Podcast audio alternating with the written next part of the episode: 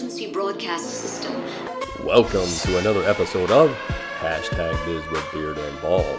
From hairless to shameless, this is business as you've never heard it before. Episode 20 is sponsored by First Line. At firstlinefs.com, you will find the premier equipment and maintenance services for your financial institution.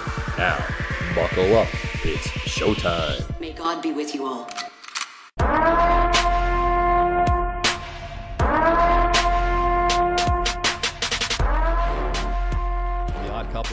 And we are discussing branding this week. So, no, I am not talking about Felix and Oscar, but instead the boys who bring you the best business podcast out there. It is once again time for hashtag Biz with Beard and Ball. I'm your guest, the man who is bearded for your pleasure, all the way from Atlanta, Georgia. I am the beard, Mr. Kirby Smith. Man, you are one pathetic loser. And joining me from the great state of Texas and the city of Houston is my partner and co-host, the man who's disappointed more women than Fifty Shades of Grey 2, the bald Mr. Scott Schaefer. Boy, that escalated quickly. I mean, that really got out of hand fast. I don't think you've given anybody pleasure in your life. But hey, to all the fans out there, I get the shit kicked out of me for an hour every single week, right? so I just want to like disclose right now on the front end of this show, I'm coming with a vengeance this week. And so uh, buckle up, Beardo. I'm going to whoop your ass today. That's all I have to say about that. I'm Uh, loving the love. I'm loving the love, man. So this this is Fifty Shades. So this is Fifty Shades of Smith. Yeah, is that that's right? right? right, Well, hey, you know what? I'm not worried at all. Your jokes always bomb. In fact, you have more bombs than North Korea. At least they're smart enough not to use theirs. So, Well, you know what? Talk you talk about bombs. Here's a bomb for everybody. I was looking at your profile on LinkedIn, bro. Mhm. Executive coach, CFO, COO, sales and digital marketing leader, blah blah blah. Video content marketer, podcaster, and and the best one, actor. But really, bro, what everybody wants to know, can you do freaking anything? I am the can-do king. I I, I got to just jump in. Go ahead, Not David. that not that anybody knows what this who this third voice belongs to yet because you haven't done the introduction. But, but but the thing is, is you should add you should add to your LinkedIn profile master ventriloquist because right now right now I'm looking at your picture. Your lips are not moving, but yet you're talking. hey, look, that's awesome. Our guest just pointed out something that you could actually be a master of. Don't act like you're not impressed. I am going to do that today. I'm going to do it for one day only. So, but hey, Scott, you brought up acting, right? Filming and stuff is huge down here in Atlanta, Georgia, right? well, for most people. No, I mean it's. I think this year was rated. Uh, I think it had more, it produced more films and, and TV shows than any other location outside of, including Hollywood and New York. I So- do believe you are right. Yeah, yeah. So I maybe it'll get you a gig on the set of the hit show Game of Thrones. They're looking for someone to play the part of uh, Peter Dinklage's stand-in. You feeling strong, my friend? Call me Elf one more time. Somebody bring me the cyanide. but but really, bro, since you brought up your acting and your beard, the late Yeah. Luke Perry had a beard and sported it well. In fact, I've heard that you could be the next Luke Perry. Nice. Tell me, does that scare you a little bit that you might uh, leave this life short? Uh-oh. I might be in trouble on that one. that was tough. Oh, well, Unbelievable. that might be a little too soon. Uh, well, before we lose every sponsor we have, let's bring on the man we all came here to listen to. You mean that's not me? No, it's not you. So, ladies and gentlemen, and Scott, I bring to you the man who is the expert in how companies become brands, the rebranding expert, the slayer of mundane, the liberator of awesome, a keynote speaker, the author of the Amazon bestseller Brand Intervention that is responsible for 1 billion in sales.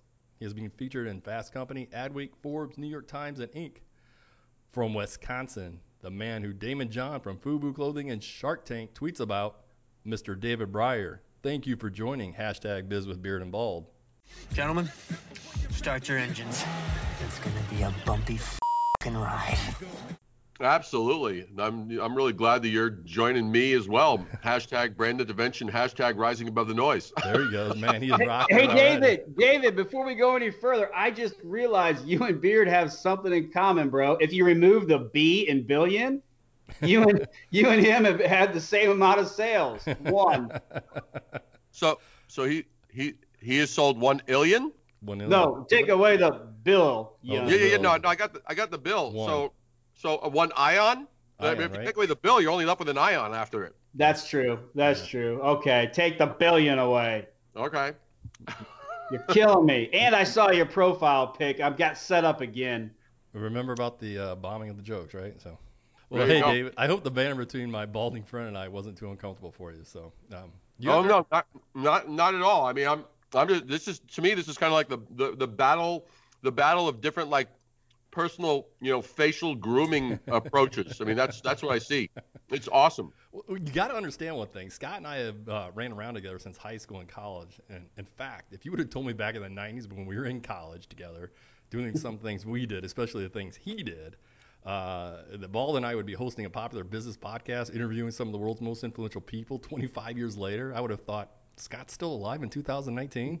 Well, yeah, see, but you know what, Beard? What what Mr. David needs to really understand is what an asshat you were then, and and ju- and since you've grown your beard, you've rubbed more people the wrong way than Joe Biden. Check, please. But, but seriously, let's talk about what you want to talk about and why people came on to listen to this train wreck. Branding. I want to hear more about branding. I think one of the biggest confusions about branding um, is what it really is and why people confuse branding with marketing or their logo. So, David, please set the record straight. Tell us the difference between branding, marketing, logo, and anything else you want to throw in there. All right.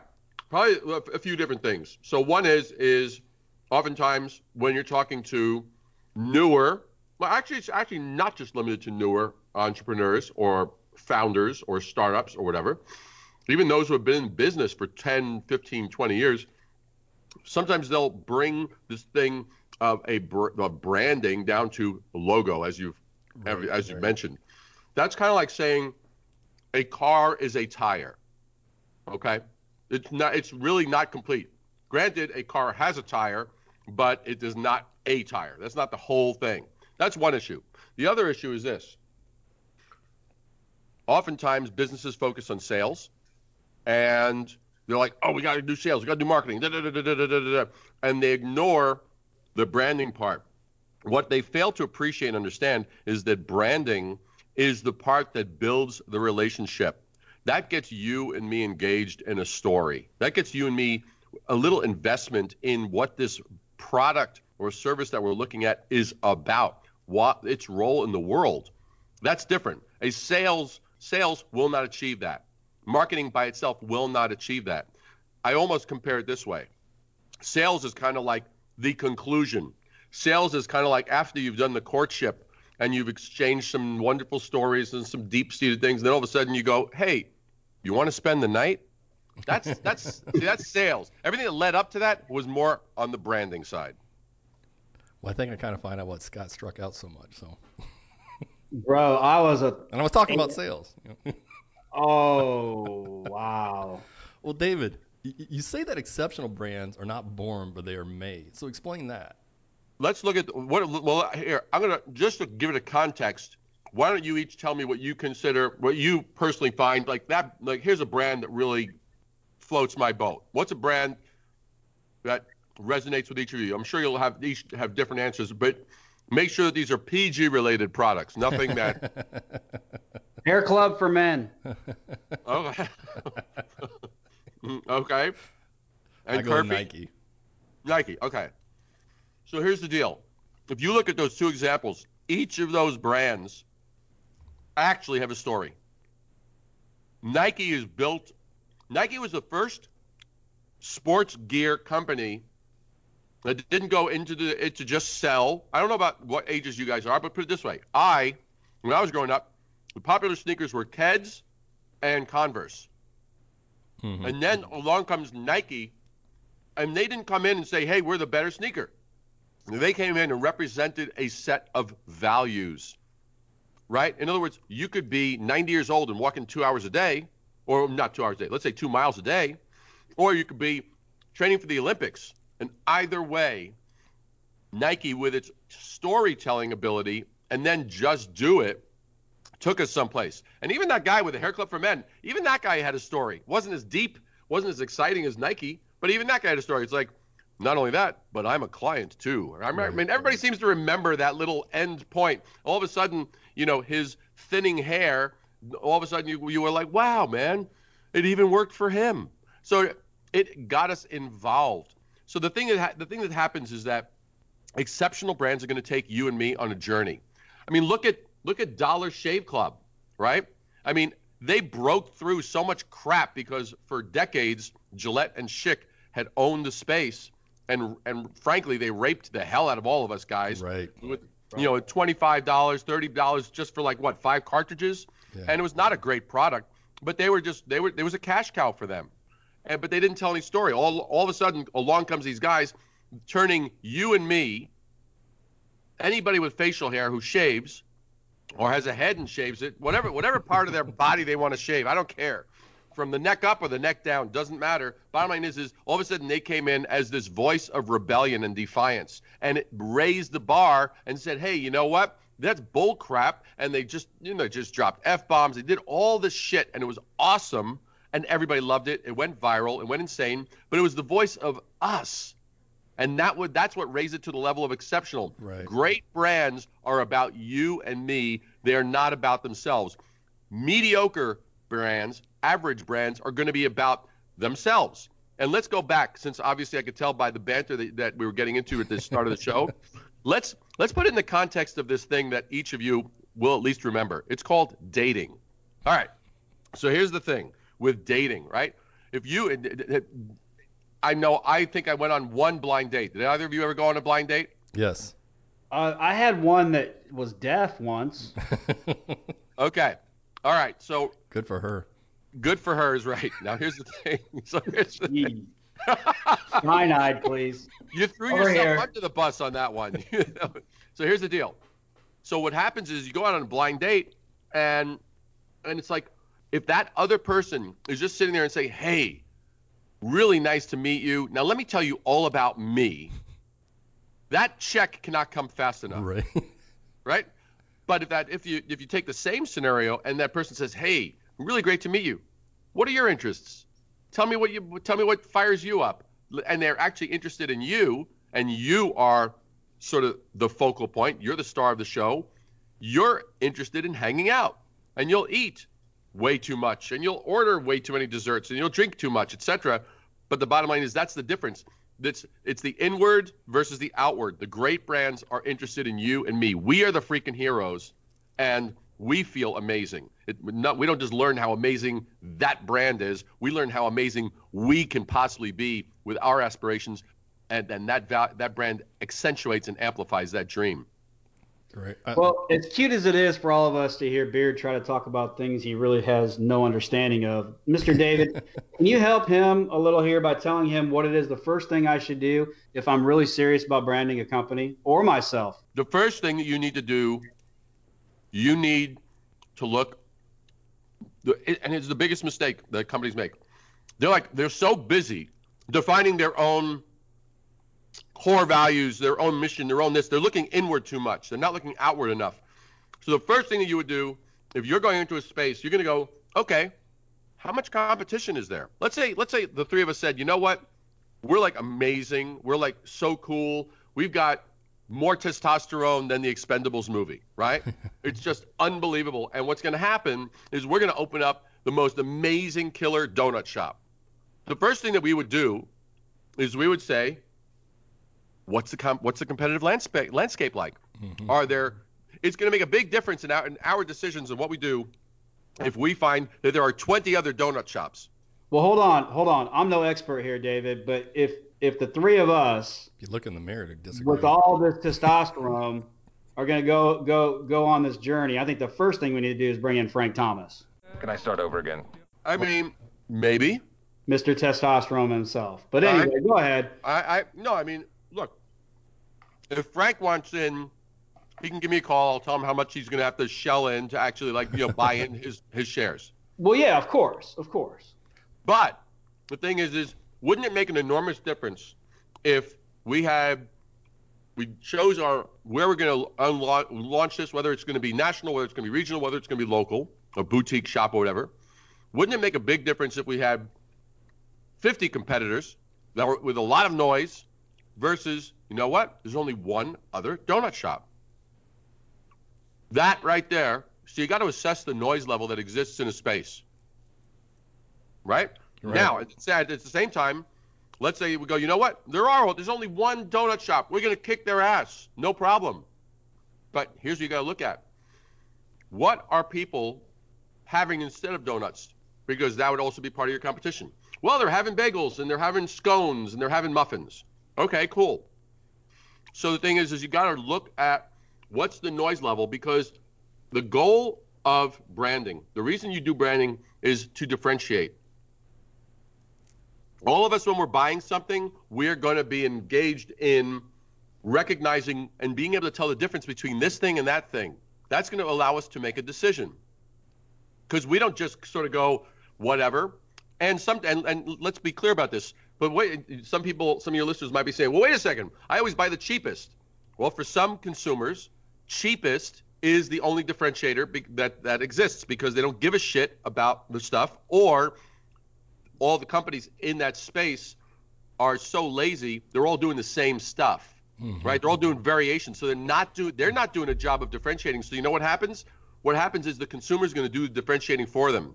And that's going to fall right into the category of bam which one's cheaper because i as the consumer i want I, I need to be able to find a clear point of difference and a clear point of difference is value does that make sense Absolutely. Absolutely.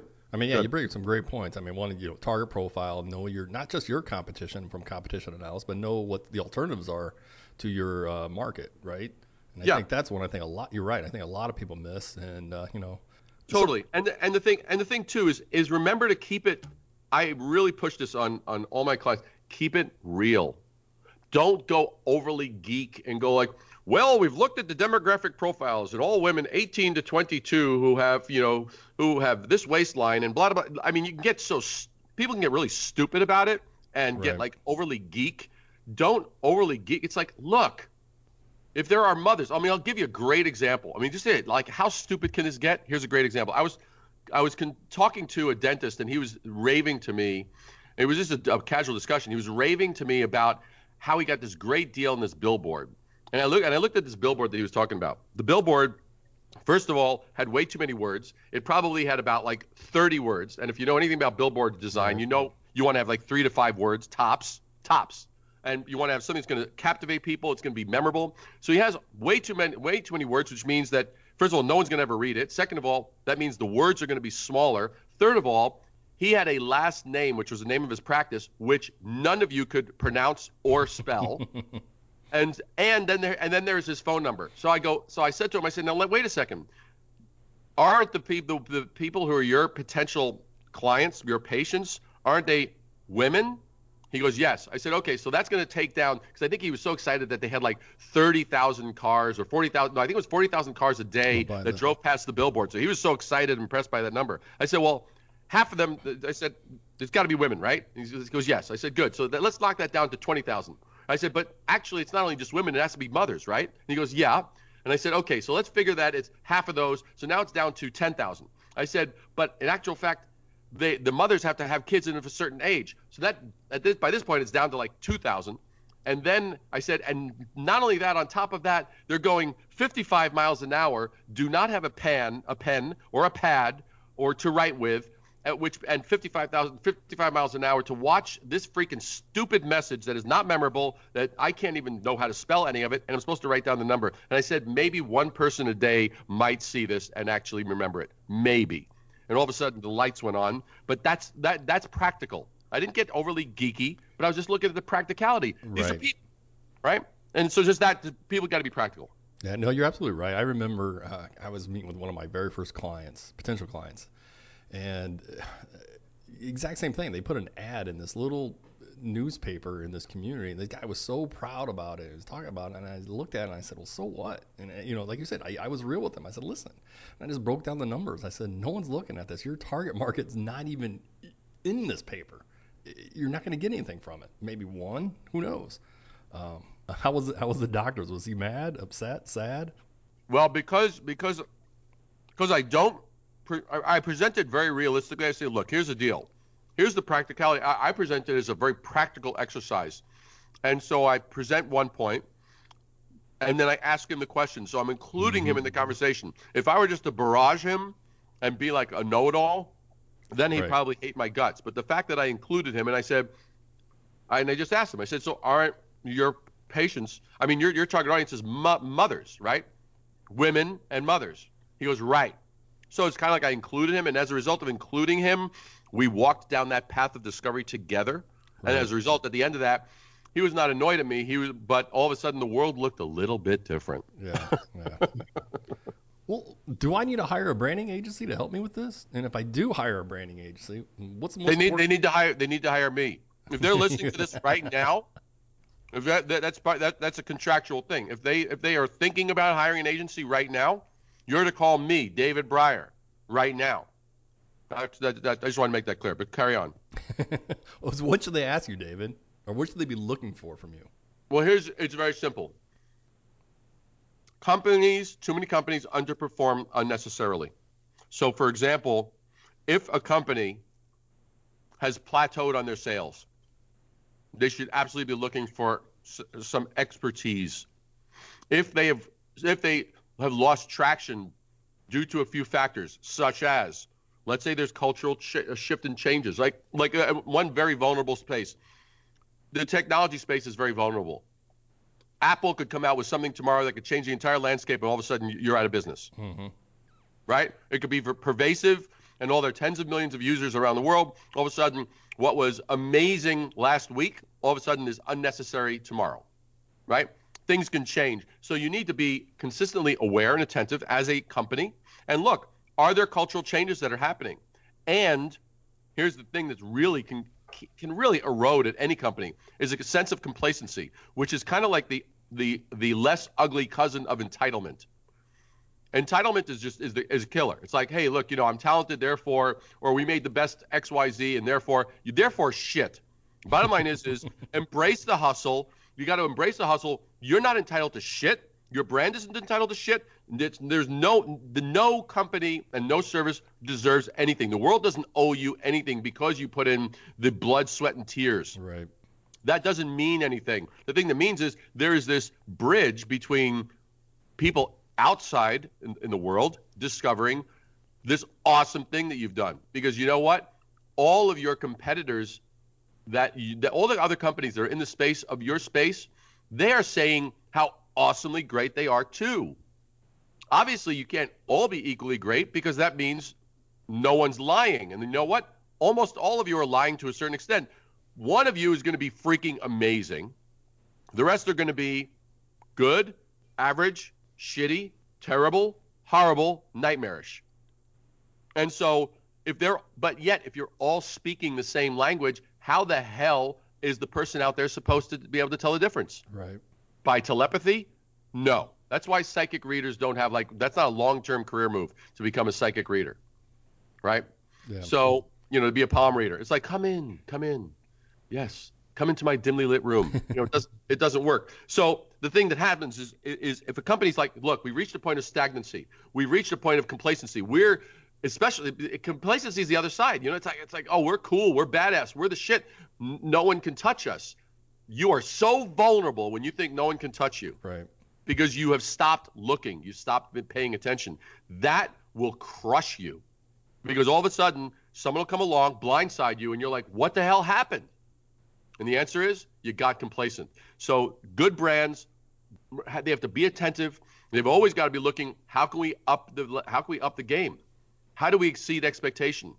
And then tomorrow asking those same questions again and again and again and again. But you got to start with the foundation. That foundation is how you build a brand.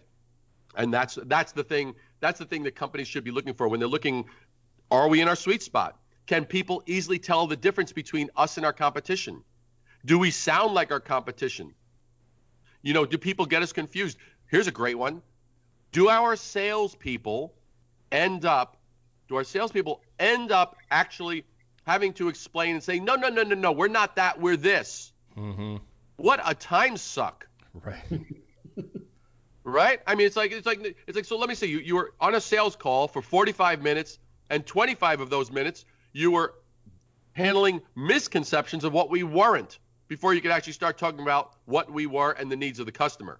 Right. Because because if they don't have clarity on what you're offering as a brand, whether it's a service or a product, how can you even dial in into what their needs are if they're if they think that you're I don't know, matzah as opposed to whole grain bread. Right.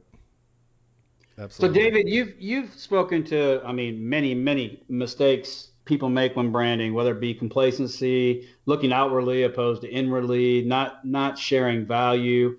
Um, but what what are some particular traits, ex- eh, with the exception of Nike? You already spoken to you know a few things that they bring to the table. But what are some particular traits of, of an outstanding brand that you can share with our listeners? Outstanding brands are built on values. Let me uh, and let's let's look at let's look at two. And this is a killer one. This is such a pervasive one. This is why this one will just change everyone's mindset if they really get this concept. Let's look at two brands that everybody knows. Everybody knows Nike. Everybody knows Apple. The interesting thing is when when Steve Jobs came back to Apple um, after he was ousted, then then they bought Next and blah, blah blah blah the whole thing, right? Boom. So he's brought back into Apple, and he finds that Apple has spread itself thin. It's lost its vision. It's screwy. So what, the, what does he do? He looks at the values. And one of the things that he asked, which very few people know about, one of the things that he asked when he came back was, how do you quickly establish the values and learn about someone or something? And his answer, ask them who their heroes are. And now, what's that about? That's about values. So if you look at, and for any of your listeners that are not familiar with it, they, they need to like check this out like as soon as they're done listening to this. They need to just go to YouTube, look up the Think Different ad camp, the, the Think Different TV commercial. I think it's about a minute, minute and a half long, and it's a black and white one. I think it came back out in 96, if I remember, 96, 97.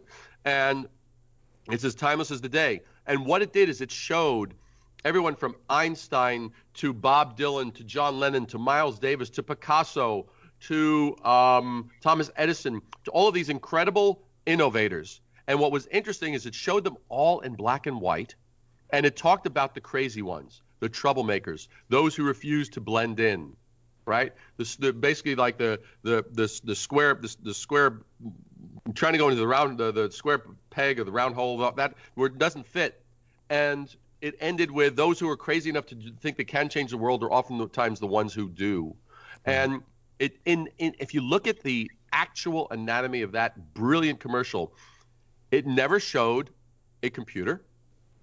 All of the people that it showed actually lived before computers were even created. None of those none of those people ever used an Apple computer, but they all subscribed to the value of innovation. Right.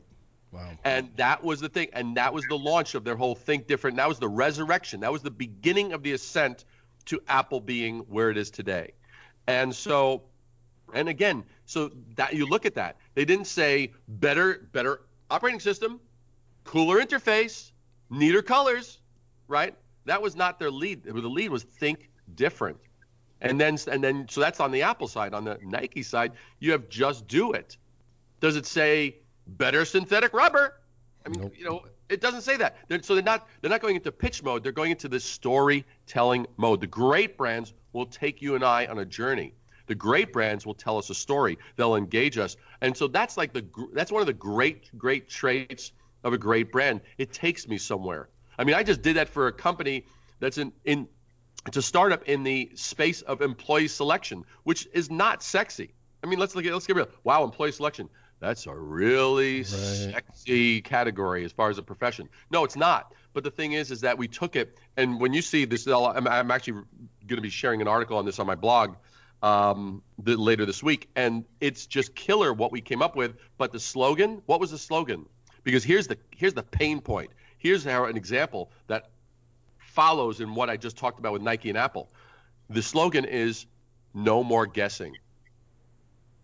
because the biggest pain point of the of HR uh, departments in companies is they're always hoping and guessing. They're going by gut instinct. They have a hunch. Well, the person interviewed nicely, right? So the thing is, is like just just that right there. No more guessing. The elimination of the thing that keeps you awake at night. And so that keeps it human, and that's about values. That's about a quality of lifestyle inside the company while you're doing nine to five and after, so you can actually rest easy. Just as an example. Does that help? Yeah, no, that totally helps. That's a great one. Yeah. And that, if any, if any industry needs help, in my opinion, it's the HR industry. I think it's really gone south. Uh, Yeah. How they do select employees. Um, I- it's Oh, yeah. just so computerized, and it's just it's it's a it's a crapshoot anymore. Um, Yeah. You got individuals sitting there making decisions. that They don't know what they're reading. They don't know they don't know how to read it. They don't know how to select it, and it's it's it's awful. And uh, that's something we're going to talk about in a future show. Totally. Well, there are three ways a man wears his hair. It's parted, unparted, and like Scott, departed. And it's that time of the show where, where we depart for a break to listen to some of our sponsors. When we come back, we'll have David discuss branding and social media. Until then, let's uh, let one of David's former, or former, his favorite songs take us into break. Uh, here's Uptown Funk by Bruno Mars. This one for them hood girls, them good girls, straight masterpieces. Stylin', wildin', living it up in the city. Chuck's on with Saint Laurent. Gotta kiss myself, so pretty. I'm too hot. Call the police and the fireman. I'm too hot. Make a dragon wanna retire, man. I'm too hot. Say my name, you know who I am. I'm too hot. And my band about that money. Break it down. Girls hit you, hallelujah. Girls hit you, hallelujah.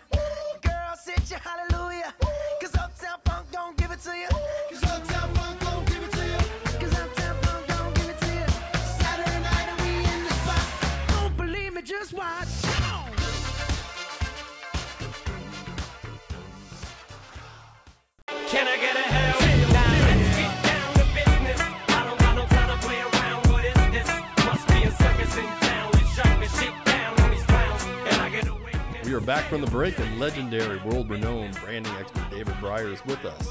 As always, my partner, Bald Scott Schaefer, joins us. By the way, Scott, get a phone book so you can see David and I. You know- Brutal. You guys I know, are you guys are you guys are brutal. Well, there's there's billions of people in the world, and I get a Keebler Elf to co-host with me. So Hey, at least you snack well. He looks like a weirdie.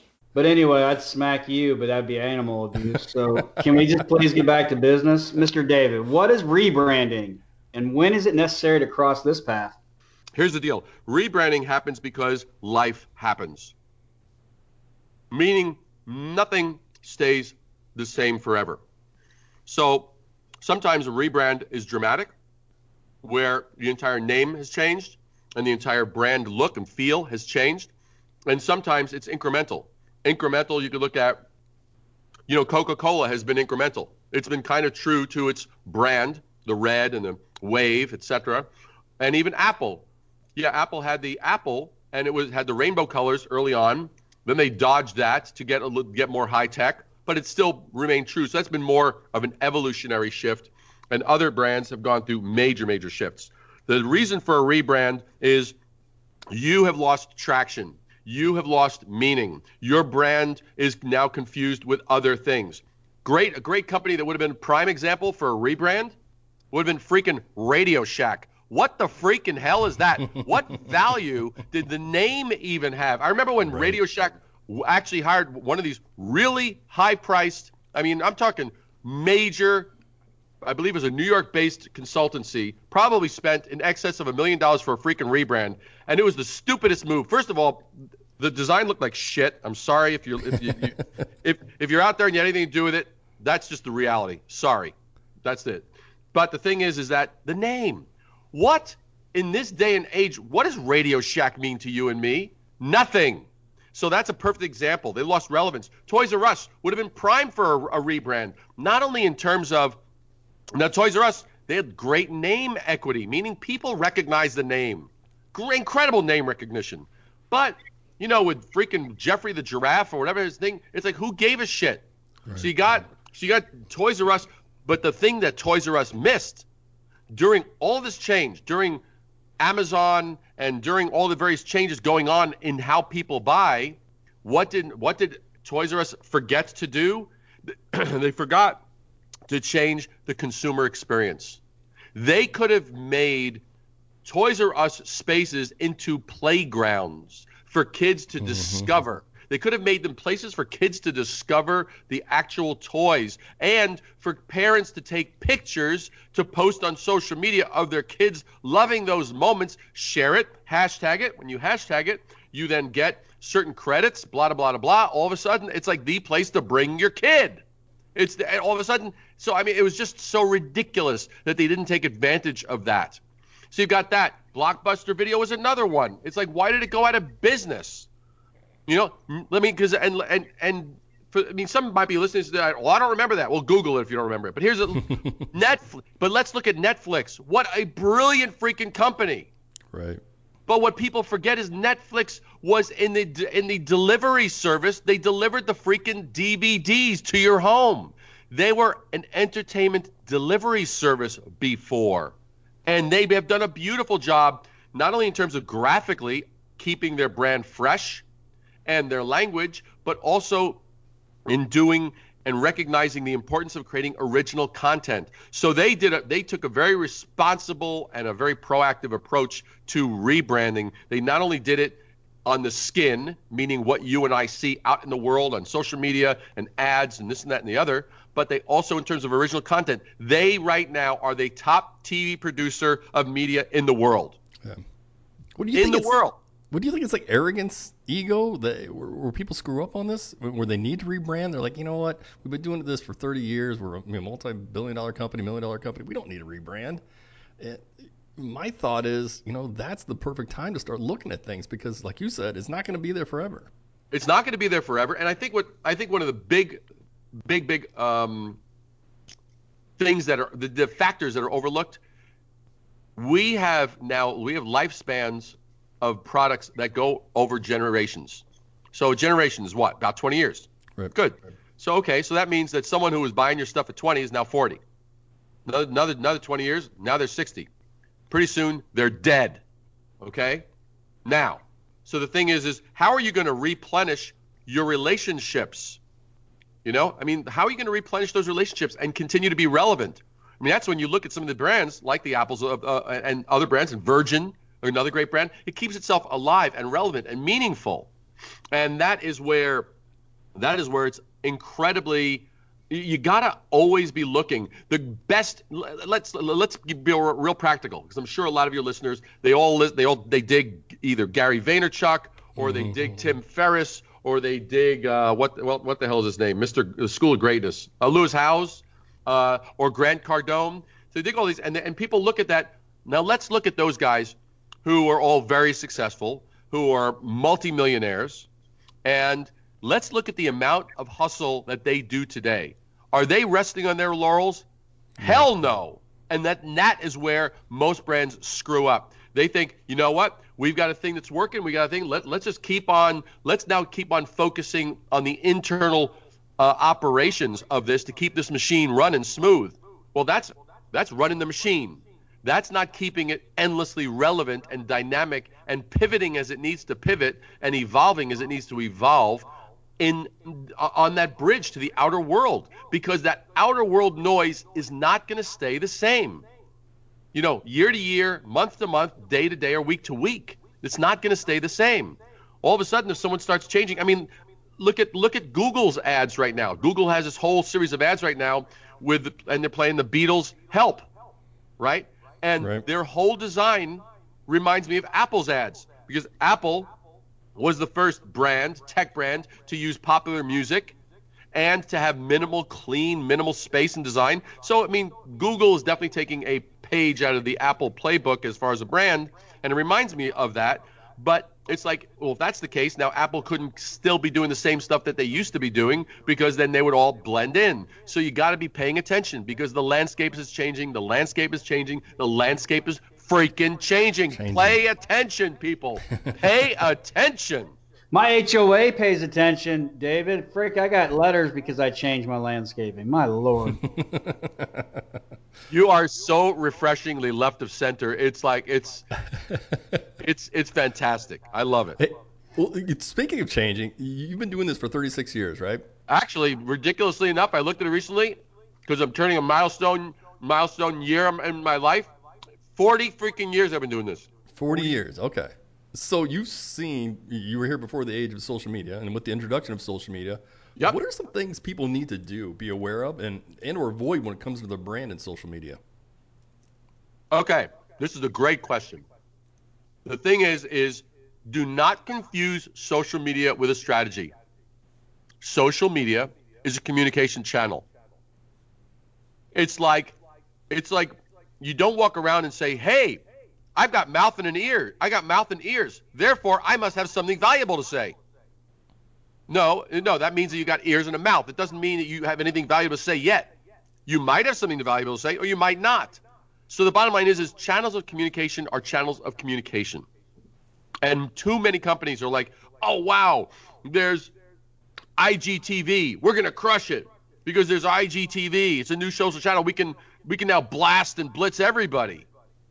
Or oh wow, you know, LinkedIn is gonna be LinkedIn Live soon. That's gonna be amazing. No, it's gonna be freaking noisy as shit. It's gonna be a lot of Right. shit out there because the bottom line is, is 90, 98% of the stuff that's out there is boring, is cliche, is shit, is predictable, is un is is lacks any ingenuity. And, and and this was a lesson I learned from Gary Vee. I remember I was, Gary Vee had done this great keynote, and he said, you know, people ask me why do I share so much free stuff, and he and he goes because 99% of you are going to do nothing with what I'm talking about. So it's not the liability of me talking.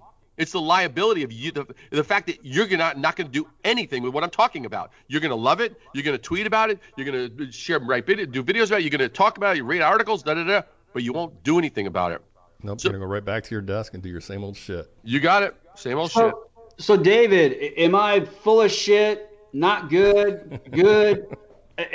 I- I just noticed about three months ago, Facebook designated me as a storyteller. Is that a good thing then, or what? I mean, I have I have mouth, I have a mouth, I have ears, and We all know that. We can Hey, definitely see your so, ears. So does that mean like what's the matrix in that shit? Like, hey, I'm a storyteller. Or is it just I didn't fit the hey, you're short, ugly, and bald category? I don't know. I mean, what does that It's- mean? the, the, it, it's not it's not a simple arithmetic exercise of like okay storyteller good storyteller bad. It's not like that. It's i mean it, it, it goes back to our first question which is like how do you tell? You know what's the first step you take? Which is oh, you go okay well if there's you know 1.5 million storytellers out there in, you know in your zip code well you're screwed buddy. Hmm. So you so you all of a sudden you now you now have to be the you what I would do if in that particular case I'd say I'm the baldest storyteller that you've ever spoken to. You know, in other words, you got to differentiate because that's the thing. Branding is differentiation, right? So you got to. So if there's a big, there's a big, big, big, big, lots of noise. What are what's the thing that you can narrowly own and be known for because that's going to give you the edge. I mean, like right now, we all know. I mean, we know that LinkedIn is having like there's a lot of action and attention on LinkedIn, but yet it seems to be about every third person is a LinkedIn expert. What the hell does that mm-hmm. mean? You know? So Oh, hey, so so I'm going to go off course here a little bit, but that's interesting because you used LinkedIn example. I'm going to use the podcast example. Have y'all noticed, like in the last two weeks, anybody who's ever been anybody on any media platform launched a podcast? Did you notice that? Dr. Phil, everybody on Fox, everybody on CNN. Like just in the last two weeks, there's this huge barrage of launching podcasts. Why is that? Like the timing of it, David. Is there anything?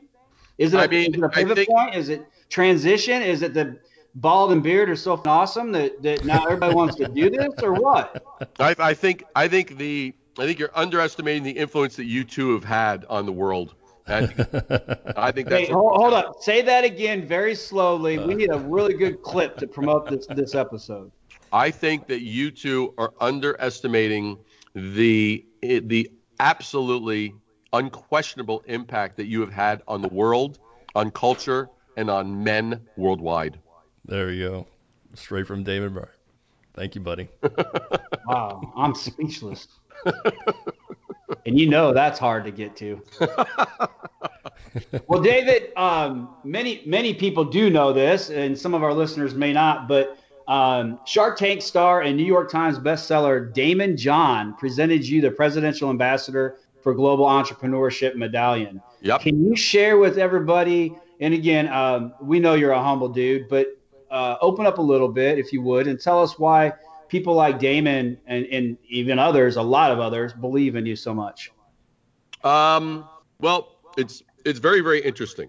It's very very interesting. It, and and and and I'll tell you, I actually was reminded of this, kind of how this happens, about about a month ago, because I reached out to someone in Gary Vee's circle that I had seen something that that person had done, and I really was like moved by it.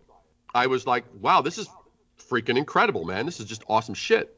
And um, and so I simply sent this person a message without any expectation back. And I just was just sort of sent it out saying, you know, I just really appreciate what you've done. And I forgot about it. And about a day or two later, I get this message back. This incredibly gracious, super kind message back. And now we've become talking buddies and we're going to be like and, and this person has my book and it's going to i don't know where it's going to go but it's going to be very interesting the reason i mentioned that story is because with daymond daymond and i got to know each other because at the time early on this is probably maybe year two of shark tank i'd really been digging the show my wife and i would we would love the show and i was looking at it and i was fascinated as a branding dude i looked at this and i was like what's the hell which are the deals that go through what are the who are the entrepreneurs that make it through not only unscathed, but they freaking get a great deal and a great partner? And I started looking at it and I broke it down and I so I, I gave my assessment. I came up with four traits that I found that the writers uh, that that those presenters and, and people giving the pitch did. And I wrote this article in Fast Company. Basically, something about how to own the room and not get eaten alive. Uh, you know, whatever, blah blah. The four the four unquestionable traits, or whatever the hell I wrote. About two days later, after it published on uh, on Fast Company, Daymond, who I did not know, tweets, "This is the best article ever written on Shark Tank." Period. Something like that. Wow. And I was like, "Holy shit!" So I, of course, was like, "Man, dude, thank you," and I retweeted it. I was like, "Dude, that is freaking badass. Love that." And Daymond responded. I mean, I could tell the speed with which he responded, and just the the manner, the what what he said, he's like, absolutely, bro, or whatever the hell he said. And so I said, and I said, man, I said, dude, I said, you know, you should, I said, and uh, once once somebody opens that door, my per, this is what happens for me. I go into overdrive on like, what's possible. Right. Not from the standpoint of, okay, how can I get something out of this? How can I like, you know, really just take every freaking squeeze every bit of the of uh, this for me? But like, how can I leverage this? What's possible? This is cool. So I see this opportunity and I go, you know, I start thinking about what what could be done. And I'm like, you know, I really want to do uh, an interview with Daymond. I think to myself, on you know, and put that on my blog. I think that'll be awesome. So I and I started thinking, what could be some cool titles for the article? So I start thinking, and bang, it hits me like freaking badass, just legendary. This is kind of like the shit that you would put on your freaking tombstone. That's how cool it is. and so I said, Daymond, you need a, you need a, you need a, um, you need a freaking slogan, man. You, uh, you need a freaking slogan. You are too freaking cool. He was like, what, man? And I said, a Daymond is a girl's best friend. Nice. And he was like, love it. And I was like, cool. Let's do it. Let's do an interview, and I'll use that as a headline. He goes, I'm all in. Let's do it. And that's how it happened. So the thing Wow. that so the thing that happens is it's it's a I just want to give you the back the backdrop to this because the question's an interesting question and the the relationships some of the most amazing relationships that I have had have come from a very innocent place of honestly it was something that interested me that I authentically just liked or loved or admired and I shared it. I didn't go in going, "Oh, this is a good tactic, man. If I do this, then maybe they'll do that, and then if they do this, and I'll do that. If this, if that, if this, if that, and then maybe if I'm lucky, then this can happen out as a result of that." You know, it's not a it's not a worked out sort of whole thing. So it's kind of like really from an it came from an authentic place. Some of the the highest level people that I know, and that admire me and that endorse me and that I'm honored to know, came from that place of you know what what you're doing is freaking badass. And I'm not looking over my shoulder seeing, did you reply? Did you like? Did you share? I'm not, you know, I, it's like I just, I threw it out. I threw it out, and I threw it out, and that's that's the only thing that I could tell you because when Daymond had sent this out of the blue to me, the, this this medallion, and just thanked me for all that I. I mean, it was it was unbelievable. I have it right by my desk in an envelope, right in right in my book, uh, in my Power of Book Power Broke book, right by my desk. I'm looking at it this very second, and I'm, and I'm honored to be one of those. I, I might be the only possible branding designer dude in America or the world that actually ha- his actually is uh, the proud owner of the presidential medallion. I have no clue, but you know what? It's something I'm willing to speculate about, and I'm something I'm willing for all your listeners to wonder. Wow, is David Right. possibly the only dude, you know, that actually has been given this? Very possibly. And you know what? When we work together, maybe you'll find out. Well, David, David, relationships don't grow through knowledge; they grow through love. well, you're, you're right. I mean, that's what he's done. He's just, you know, he has an opportunity to build a relationship with someone nice, and he just does it with no expectation. I mean, if you want to really boil it down, that's what you're doing, right? Yeah. You're, you're building on a great relationship without any expectation, and that's something that, you know, I, I've been fault at before. And this past year, and actually the past six months, I, you know, I'll go on social media and you know I'll see people post stuff, and I have you know uh, some advice for free that you know you normally would charge. Just say, hey, listen, you know, you want to help your brand out a little bit, or you want to help out, you know, with your post. This is what you need to do. Totally. Just let, and then I don't expect anything in return. And a lot of times I've had an individual I, here here locally sat down with me, and he says, well, you know, what do you get out of this? I don't know, you know, nothing. I really don't care. You know, this is great. I enjoy our conversations. If this helps you out, great. Maybe down the line we have something, but I don't expect it. That's right. That's right. Yeah, and that, that and that's and that is the that is the real thing of it. It's very funny, but it is it's I could probably literally check off each of the people that I uh, like the people that I know that others look and they go, "Wow, you know so and so, and you know so and so, and you know so and so, and you know so." It's like, well, yeah, and it's like, how'd that happen? And almost every one of them come back to a very innocent. It's it's just an unassuming. I am I'm not approaching them because I'll tell you this thing of entitlement that many of us have heard about and talked about. Mhm. It, it is a freaking killer. It will suck the life out of everybody. And and and you can always tell when somebody gives you something and there's this unspoken string attached. And that's called what I call the string of entitlement. It's like, you know what? Because you did this gesture does not mean that I owe you shit. And if you Right. think it means that I owe you shit, take it back now. Well, when Daymond listens to this, I want him to know straight up right now, Daymond, you don't owe me shit. But you are one, and I mean this in a completely heterosexual way, Daymond. You are one good-looking bald brother, man. I'm telling you what. I just, that's just it. I don't expect anything. No medallions, no appearances. But bro, you are the shit. You are the bald, beautiful shit. Ask it, sir. There. Well, hey, David. That is that is that is so. I mean, I don't know about you guys, but I, I'm going to definitely have to take a cold shower after this. This is well, th- th- there was one LinkedIn post, and you liked it. Uh, It was a comment I made, and, and it was from Gary Vee. He just launched his Empathy Wines, right? Yep. And he, put, I think it was on LinkedIn. I think I was for the post, and he said, "I'm going to give away 200 bottles or 100 bottles of free wine. Why do you deserve one?" And I thought it was very interesting because I, I go, here it comes. It's just what you said, the entitlement. Why do I deserve this wine? And I think I, I think my post I made is like, yeah, I, I don't deserve it. I just appreciate what you do and all the information you give, and you know if that's enough to give me a bottom line, great. No, it didn't. But again, I, I thought that, and I looked through all these posts, and everyone's, you know, giving you a grocery list of why they deserve it, the entitlement, entitlement, entitlement, and I'm just like, you know, that's just not me. I don't deserve anything. You know. Well, let's, well, let's, not, let's not take that to an extreme. That's that that's ridiculous. You do deserve you do deserve you are let me put it, let me rephrase that. You are worthy of of as much as you strive for. Let me let me put Right. it in that context. Well, I, and I think you're right. I just don't expect it. Right. I'm gonna hustle it. I'm gonna do it myself. If I don't get it, it's, it's no big deal. But I don't expect it that I'm entitled to anything. So Hey, hey, hey, Beard, it's coming, bro. Your freaking place at the zoo.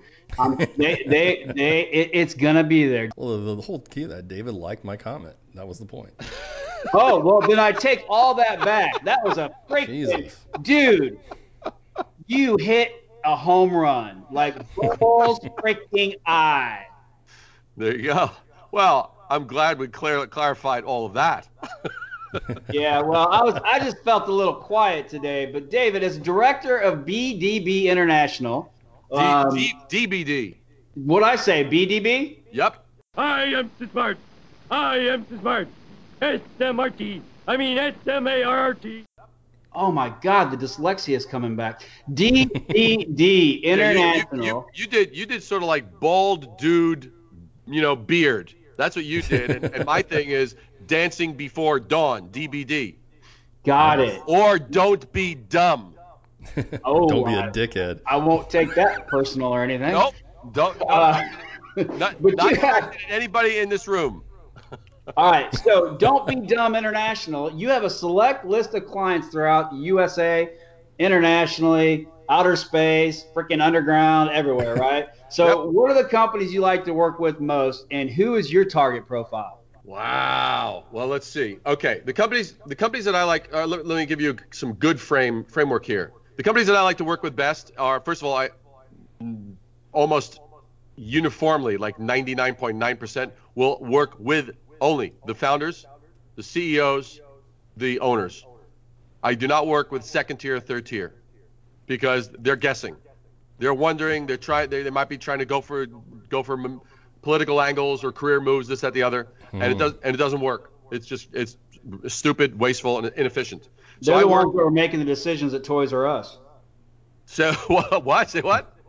I said they're the ones that were making all the decisions for Toys R Us. no kidding, man. No kidding. So what happens is, is so that's one thing.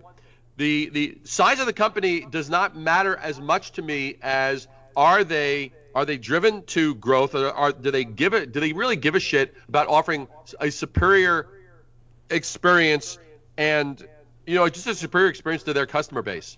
Um, I love products. I love products and services that are in the space of where there's a lot of there's almost an artisan quality to it, meaning that that there's like the stuff's really been perfected. And sometimes that is in the space of you know con- consultancies. Sometimes it's products that are actually made. Sometimes it's B2B. Sometimes it's B2C. And by the way, I think the whole B2B B2C uh, myth is bullshit. To me, it's it is really because the bottom line is it's there's a person at the end of every decision. Right. Now that now that person may be making a decision for a company, the person may be making a decision for their household, but the bottom line is there's a person at the end of it, and people respond to stories. I mean, Seth Godin said it best: is like we've moved from still, you know, it's not who who actually markets the best, it's actually who tells the best stories. That's why I've been designated a storyteller, David. That's what I've been trying to tell mm-hmm. you. Well, You've and you been got, designated you a got lot the of Seth, things. and you got the Seth Godin bald thing going. So are are you do you double? Are you? I want to know this: Are you Godin stunt double? Well, we're going to reveal the answer to that, amongst other things, at a future episode. But just know that I listen to you, every word that you say, not just today, but I follow a lot. And I am going to be the baldest dude storyteller of all time. I love that. See? I love that. Uh, You know, Wow. it's like it's like and, and and your your tagline is going to be less hair, less wear. let's less Let's. I like that. I wrote that down. Bill him. No, Bill the host. But Let's I mean, but find that- out who the host is going to be next but, week. So. but but to answer your but to answer your question as far as the profile, I mean, it's it's like I literally work. I, I've worked with companies that have been startups, and I've worked with companies that are, that are like you know have whatever fifty million dollars. Actually, one one of my clients. Uh, you may have seen the video. Did you see the video like from about two weeks ago where when Stu Stu from KnowBe4? no, no. It, uh, you'll, you'll, you'll, it, it's I actually posted it. I posted it on LinkedIn. I posted it a number of places. The, the key thing is the, what they did is in eight years he went from a startup. I mean, he's close. Stu has been a client of mine for about 25 years now, and I, and the previous company helped explode that, sold that. He became financially independent. After five days, he's bored out of his freaking mind after retirement. So he says, like, that's it. So he does a startup, and this is eight years ago. He ju- they just got a val- an eval- evaluation of the company, eight hundred and twenty-one million dollars. Wow. And he and he says, and it is due to. And he goes, thank you, David Brier, for giving us the perfect branding. Without that, we would not be here today. And that's an example. You know, they were at a startup point you know, and that's that's one example. That's in the technology space. But I love solving the problems. I love companies that say, you know what, we are doing something.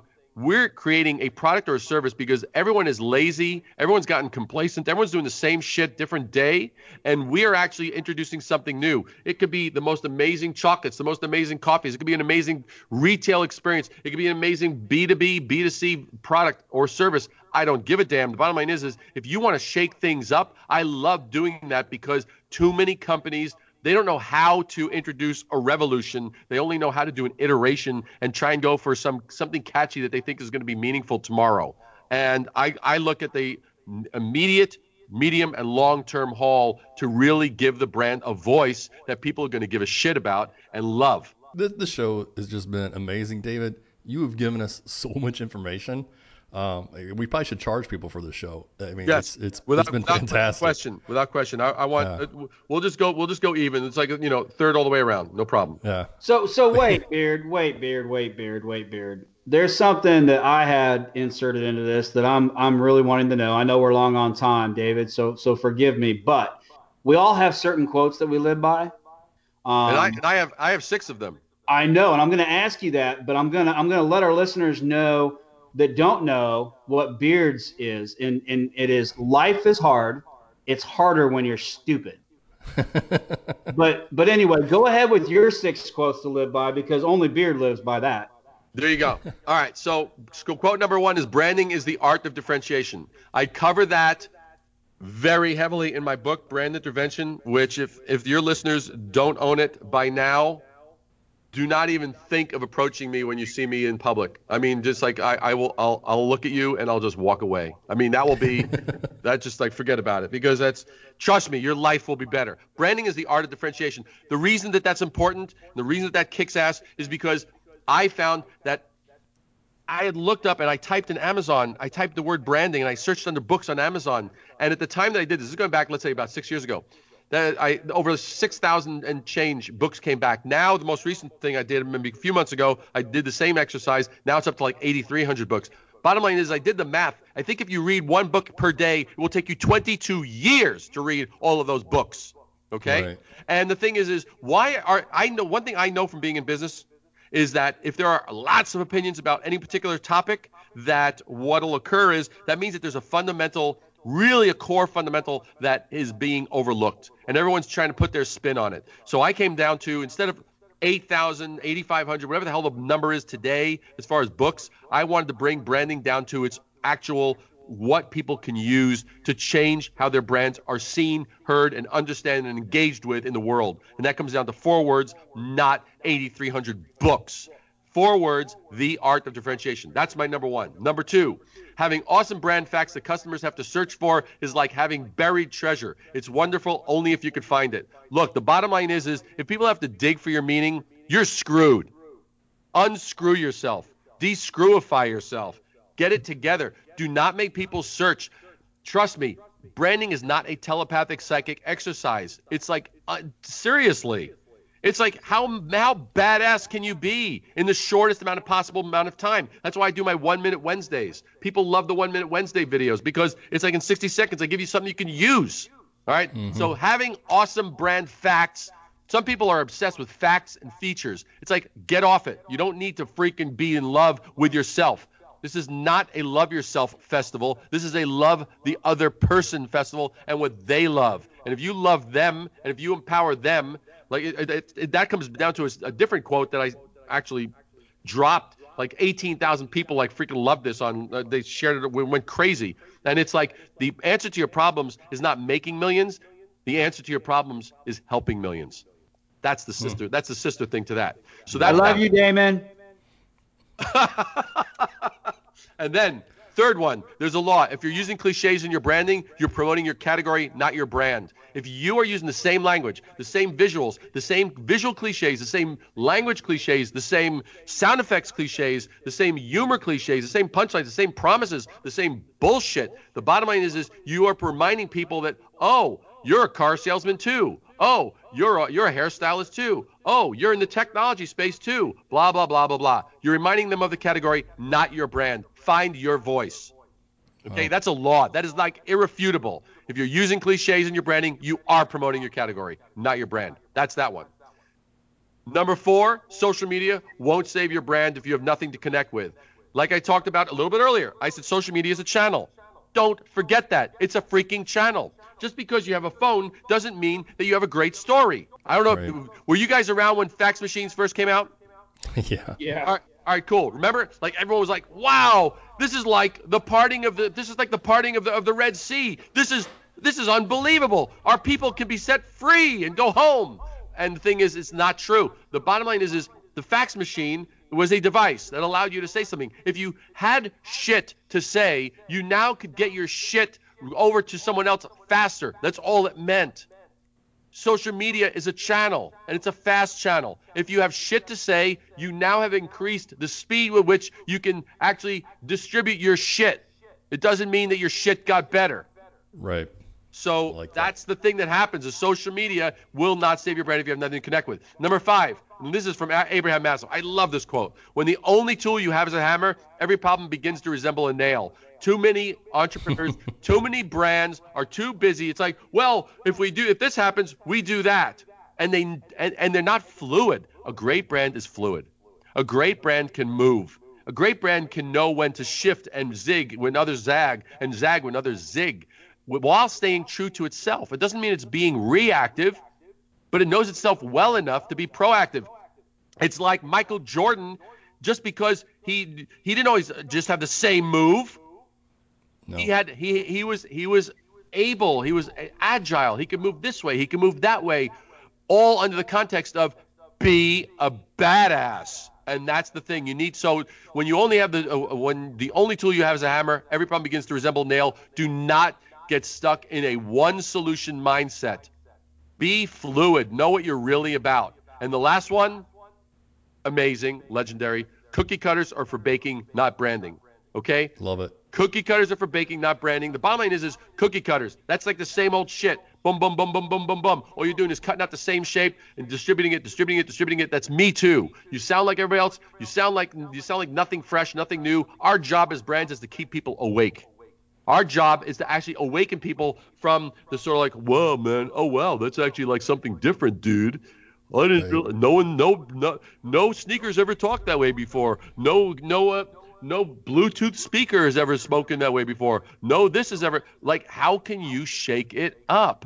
How can if you think that you're sounding like uh, your competition, err on the side of the fact that you're right, and don't make that mistake. That- that's great. Where's my car? Well, you know, I sit there thinking, like, man, should we have said that? Because we don't sound like many other business podcasts out there. But I'm thinking, yeah, who gives a shit? That's why we're doing this. You know, we're not doing it to be everybody else. We're not out there to be another, you know, fly by night. Here, do these ten steps and all this other bullshit. You Hey, know, there's only one us. dancing bald storyteller. I love you, Daymond. Well, this has been awesome. Uh, it- It's been fantastic. Is there anything else you want to plug before we let you uh, in this badness? Other than Beard's mouth. well, well, put it put it this way. If the, I'm serious, I mean, if you, if your guys have not gotten their own copies of Brand Intervention, it's like it's like, what do I have to do? What do I have to do? Like write you a freaking personal invitation? Just get your own copy and and spring for the hardcover. And it's not because I'm make I, don't- I don't make any more money on this shit. It's not about money. It's about the hardcover is has better production values. It looks awesome. Do that. And if you have not reached out to me on LinkedIn or even or subscribed to risingabovethenoise.com, my blog, Rising, R-I-S-I-N-G, risingabovethenoise.com. If you have not done, those are three things that I'm telling you to do. Do that, get the book, and then and write a freaking amazing um, Amazon review because they are amazing. I, I have more people that tell me, I love this. This is amazing. It's changed my life. I said, good, write a freaking review, and then they don't do it. Don't be one of those bozos, okay? And then and, and seriously, reach out to me. If you have a brand, if you're kind of like shit, we don't know what to do, we're struggling. We we do have something that authentically is amazing. Don't freaking sit and keep it to yourself. Call me up. Reach out. Let's see what we could do. Let's let's see what trouble we can make. Let's cause a movement, man. The world needs some amazing shit. And if you've done that, if you've done the hard work to create it, do not keep it to yourself. That's stupid. Don't be stupid. Give me a call. Let's talk. Let's figure it out. I love helping companies grow. Call David and become a storyteller. Oh wow, man, this has been powerful, David. I I'm man, honestly, bro, when you were going through going through your six your six quotes and and adding, of course, some punches to them, I I did chill up. Like, and I'm not making that up. So thank you for uh, being on today. And obviously, it goes without saying, we we want to have you come back. Oh, And I- absolutely, man. No, it would be a blast. It would be and love- total blast. And I love you, Daymond. Uh, well, hey, David, before Ball tries to check out faster than his hairline, we didn't ask one more very important question that we ask at the end of every show. And today, Beard is up five to four. Okay. Save your Hey, save What? your save your breath, Chewy. You're gonna need it to blow up your. Uh, well, you, we'll leave that up for later. But um, you're right. It is that time of the show, and I know we went a little bit long, but uh, David, let's just cut to it, bro. Like you're a straight shooter. So what's it gonna be, beard or bald? Oh, as far as who wins? Well, I mean, whether it's the look, whether it's the personality. Well, if it was personal What do you like better, beard or bald? oh, come on, man. Why you gotta jump in like that? wow, man. Wow, beard or bald? You know, you know what? You know what? Let me think here. Let me think here.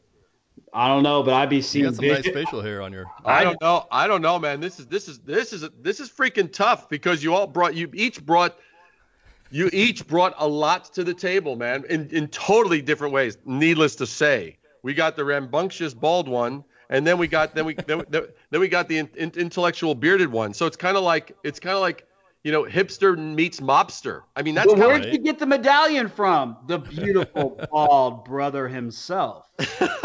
But David's got some great facial hair, so don't forget that. you know I mean I man, don't, his globe. I mean, he, here's here's my answer. Here's my answer. Hipster meets mobster. That's your monikers. That is my answer. I'm sticking with that. That's my freaking answer, dude. Hipster.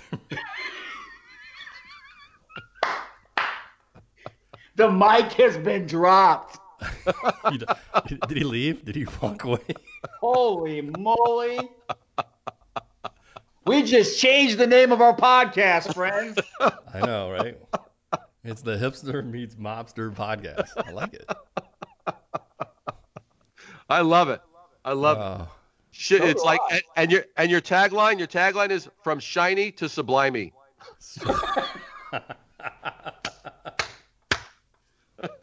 oh I don't This think we're is- going to get a straight answer, Beard. no, we're not. That's all right. That means I'm still in the lead, so I'll take that. Well, as of course if that's all right with you. Let's have Daymond. Hey, let, let's get Daymond on the phone to make the make the final vote.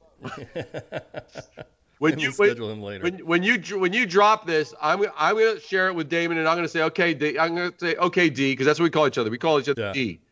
It's like yo D, and so I'm gonna I'm just gonna say yo D.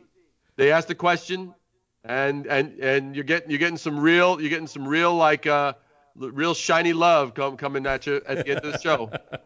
I'll take so- that. I'll take that. That's Here you better. go. Listen That's to these better than a vote. But I love it. I love it from from hipster to mobster, from you know, or, or no, the, the hipster and the mobster, from shiny to sublimey. Shit, man, Shiny to sublimey. that's love it. that's awesome. I love it. And I love you, man. Thanks for coming on. This has been phenomenal. This has probably been the, I know I say it a lot, but this has been the most informative show we've had. And uh, I hope everyone listens to this show.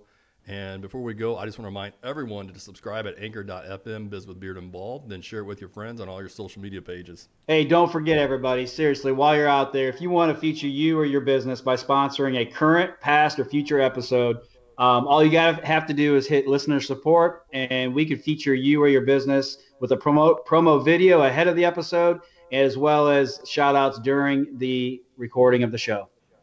Dave, thanks again for joining us today. Is there anything else you want to add before we go? No, I just I love it. I think you guys are great, and I had a ball. and um, and hey, I, I just I just want every one of your listeners go into action.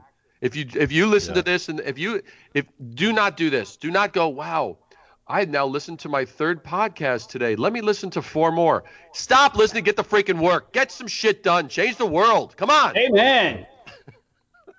Hell yeah. I'm fired up. Let's get this shit over with. I got stuff to do.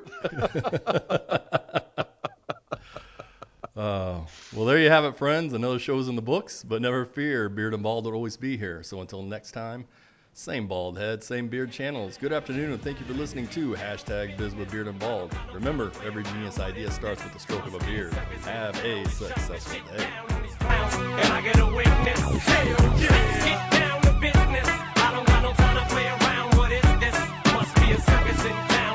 shit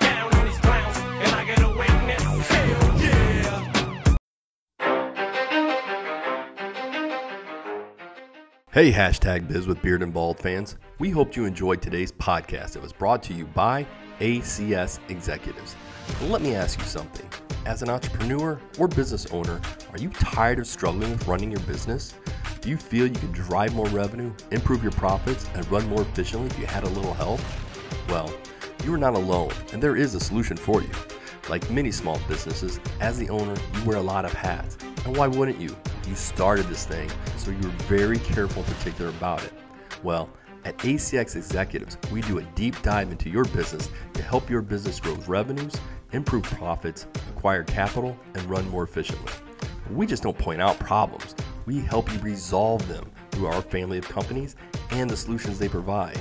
We share some of the best practices and processes and coach you and your team through them. Our suite of quality products and services will help you get there quickly and smoothly. That's how we ensure your success. So visit us at acsexec.com or call us at 1 800 495 6505 and schedule a free 30 minute consulting assessment. Have a successful day, and we hope you enjoyed today's episode of hashtag Biz with Beard and Bald.